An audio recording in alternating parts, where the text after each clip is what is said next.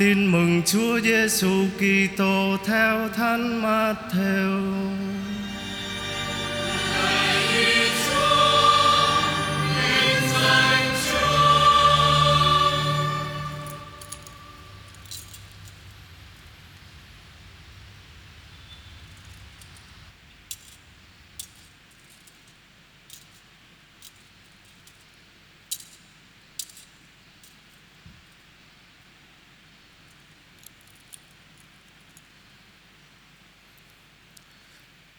Khi Đức Giêsu sinh ra tại Bethlehem thuộc Judea, thời vua Herode, thì kia các nhà chiêm tinh từ phương Đông đến Jerusalem và hỏi: Vua dân Do Thái mới sinh hiện ở đâu?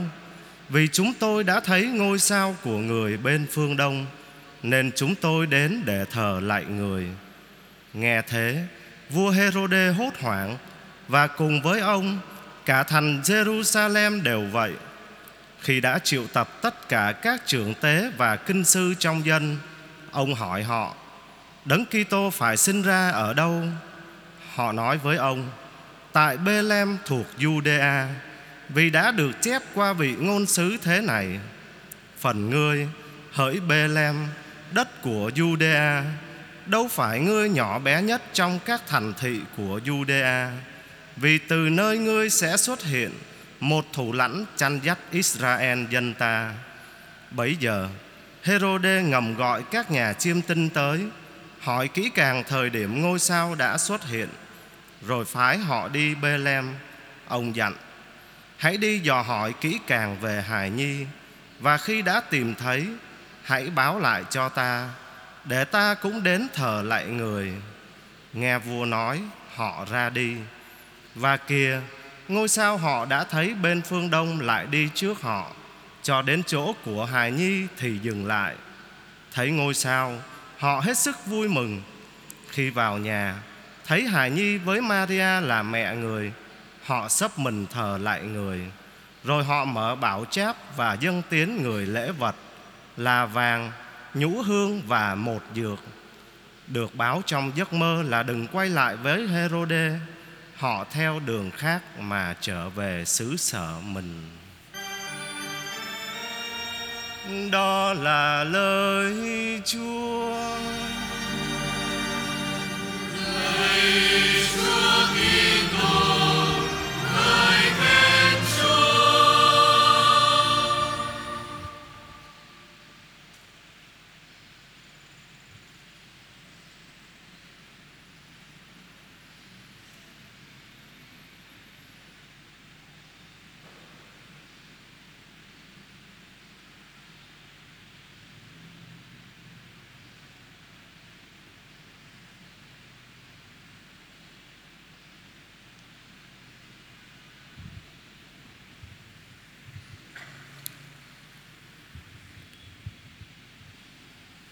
Kính thưa quý ông bà và anh chị em.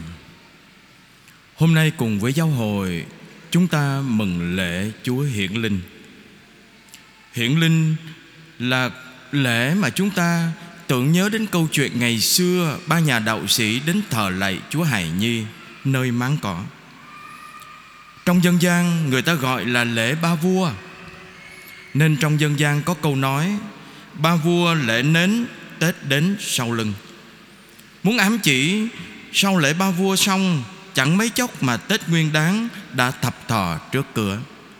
Quả thật, chỉ còn hai tuần nữa, Chúng ta sẽ tiễn năm nhâm dần Và đón Xuân Đinh Mão vào nhà.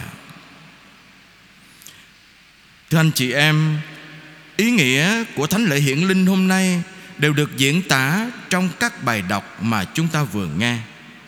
Và ý chính đều nói đến điều này là Thiên Chúa yêu thương tất cả mọi người và đã tỏ mình ra cho tất cả mọi người không trừ ai.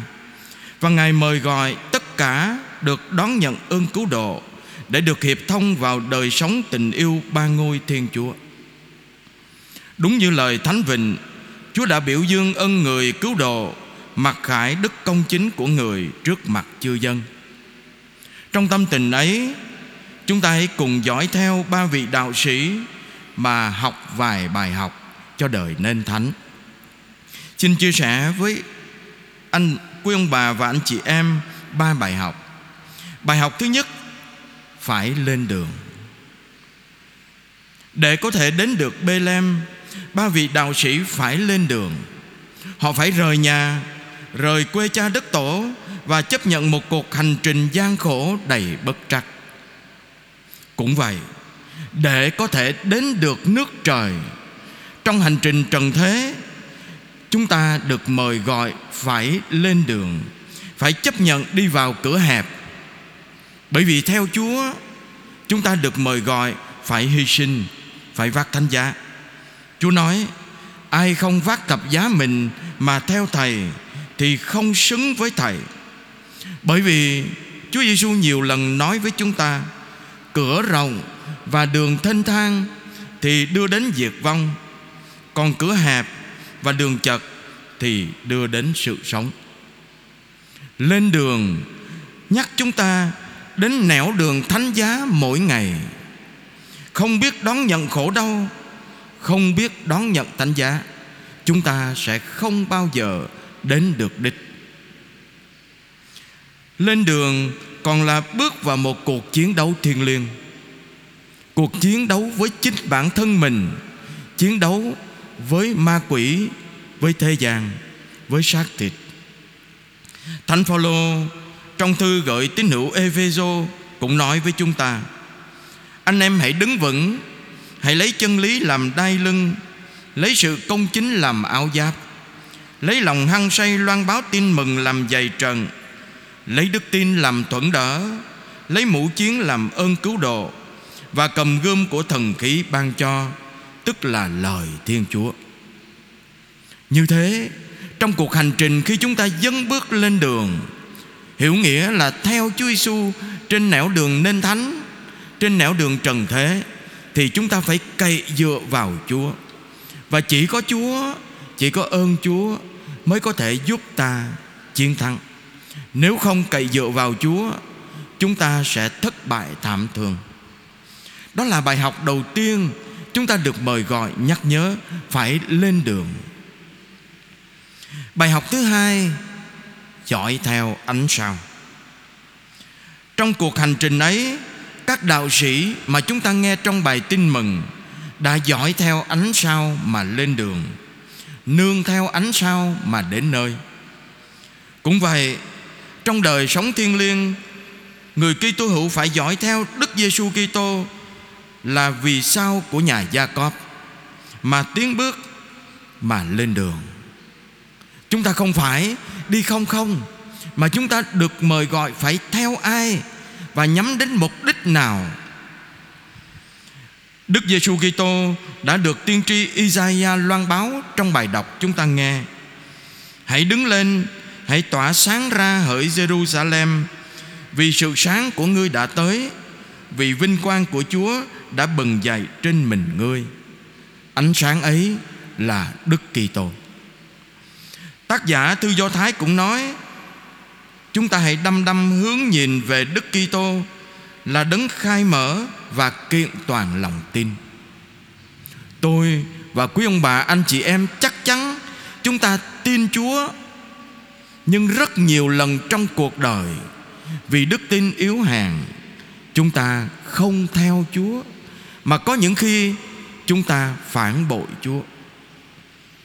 Nhưng rồi, chúng ta biết chúng ta phải tin vào ai, chúng ta biết chúng ta phải cậy dựa vào đấng nào mỗi lần nhìn lên thập giá, chúng ta phải xác tín rằng đó là đấng mà chúng ta tôn thờ đấng mà thiên chúa đã yêu thương chúng ta đến nỗi đã ban con một ngài để những ai tin vào ngài thì không phải hư mất nhưng được sống đời đời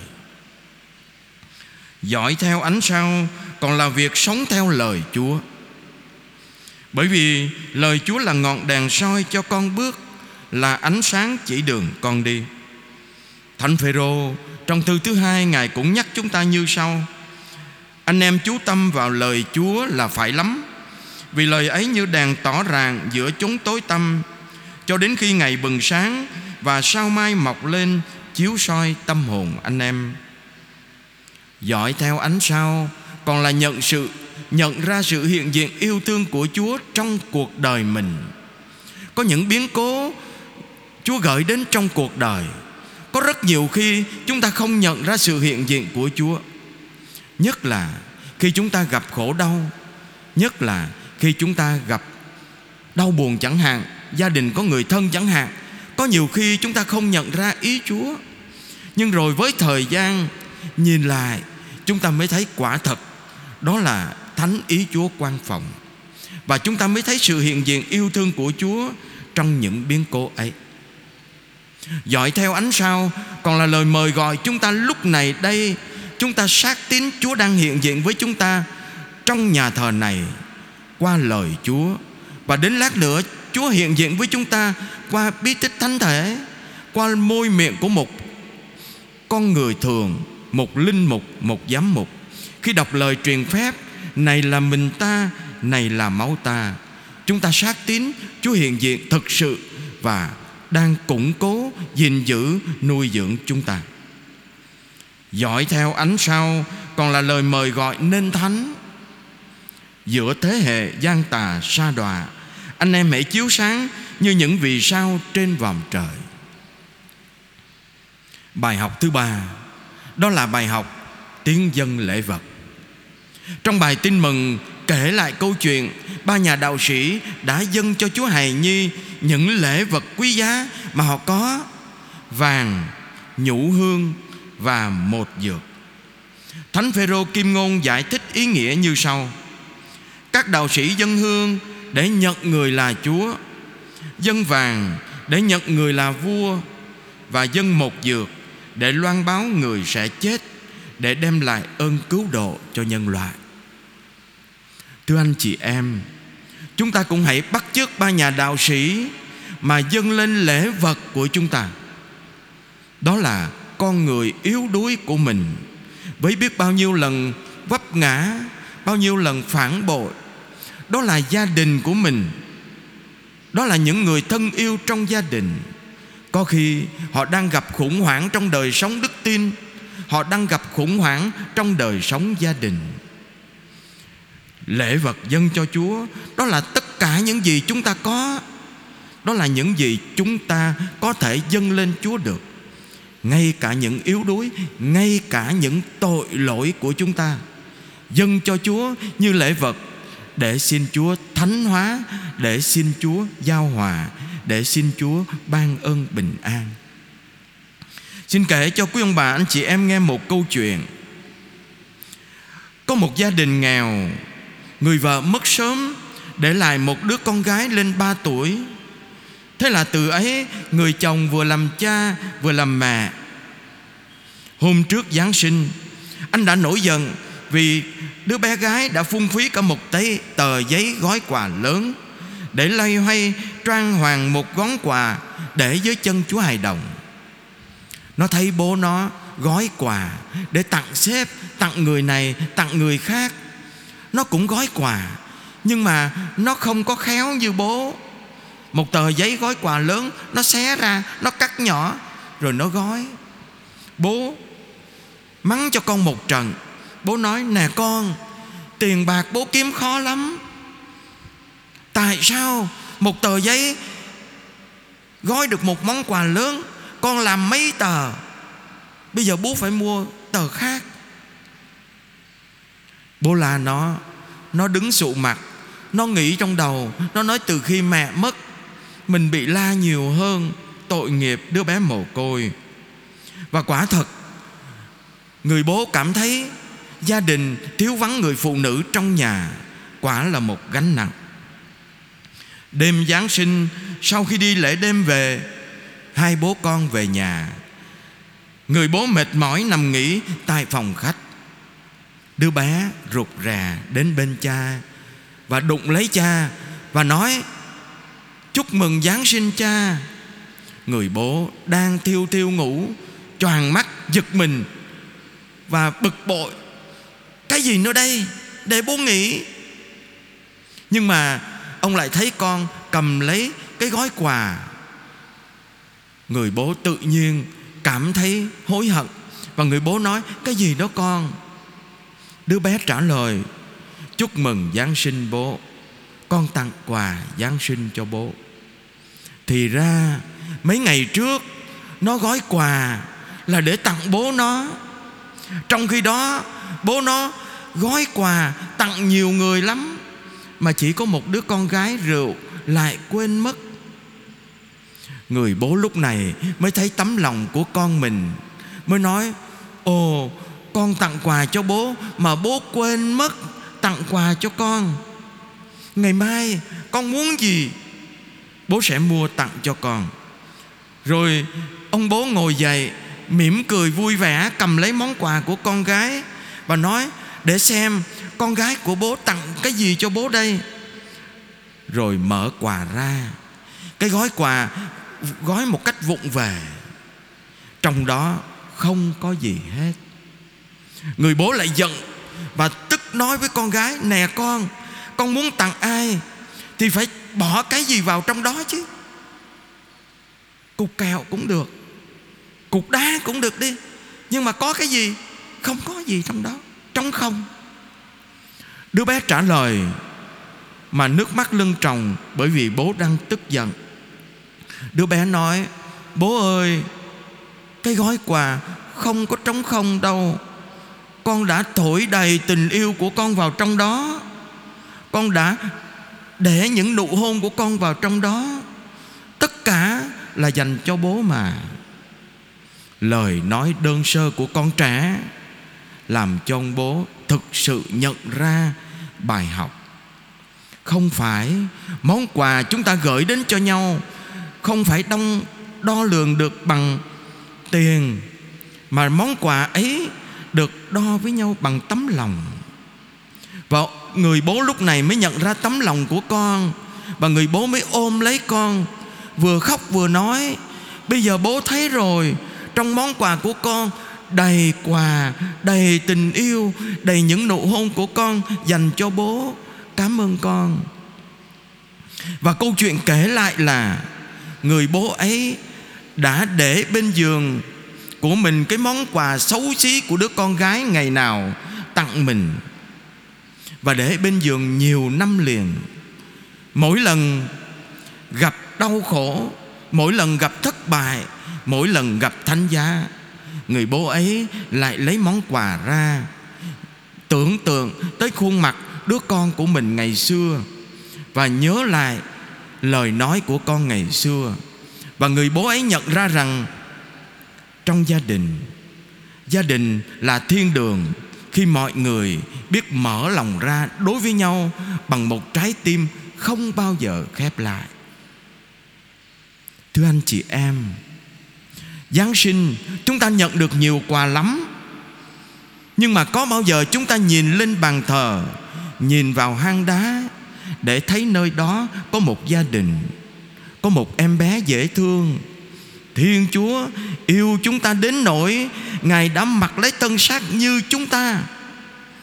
Và còn hơn thế nữa, Ngài đã chịu chết Để cho chúng ta được sống. Ngài đã sống lại để cho chúng ta được sống muôn đời. Đó không phải là niềm vui và đó không phải là niềm hạnh phúc lớn lao cho cuộc đời chúng ta hay sao? Để rồi chúa đòi chúng ta điều gì? Thưa chúa đòi chúng ta, dâng cho chúa với tất cả niềm tin yếu đuối của chúng ta. Con người yếu đuối của chúng ta, gia đình của chúng ta, con cái, tất cả. Và như thế là lễ vật dâng cho Chúa, Và như thế là nên thánh. Thưa anh chị em, Ngày hôm nay ngày lễ hiển linh, Ngày lễ cuối cùng để rồi một hai ngày nữa, Chúng ta sẽ chấm dứt mùa Giáng sinh. Nhưng chúng ta vẫn có thể dâng lễ vật cho Chúa mỗi ngày. Vẫn có thể dâng cho Chúa Trong từng giây phút cuộc đời mình. Và ước gì trong giờ phút cuối cùng cuộc đời của chúng ta chúng ta vẫn còn dâng lên cho chúa lễ vật ấy, lễ vật đơn sơ, chân thành như cuộc đời của chúng ta theo ba vua, con vào chầu chúa. Lễ vật con, xin chúa đừng cười. Chỉ tin cậy mến mà thôi. Bao nhiêu lầm lỡ, Một đời bất trung. Bỗng nhiên Chúa giang tay rộng mở, Ôm lấy con rạng rỡ, Chúa cười. Con ơi, Con của cha ơi, Đây là lễ vật tuyệt vời cha mong. Xin Chúa chúc lành cho tất cả chúng ta Và xin Chúa cho chúng ta luôn cảm nhận sự hiện diện yêu thương của Chúa trong cuộc đời mình Để chúng ta gieo vào tay Chúa Như người con gieo vào tay cha mình. Và như thế chúng ta sẽ cảm nhận được sự bình an, hạnh phúc và niềm vui trong cuộc đời. Còn biết bao nhiêu đau khổ, thánh giá và thử thách này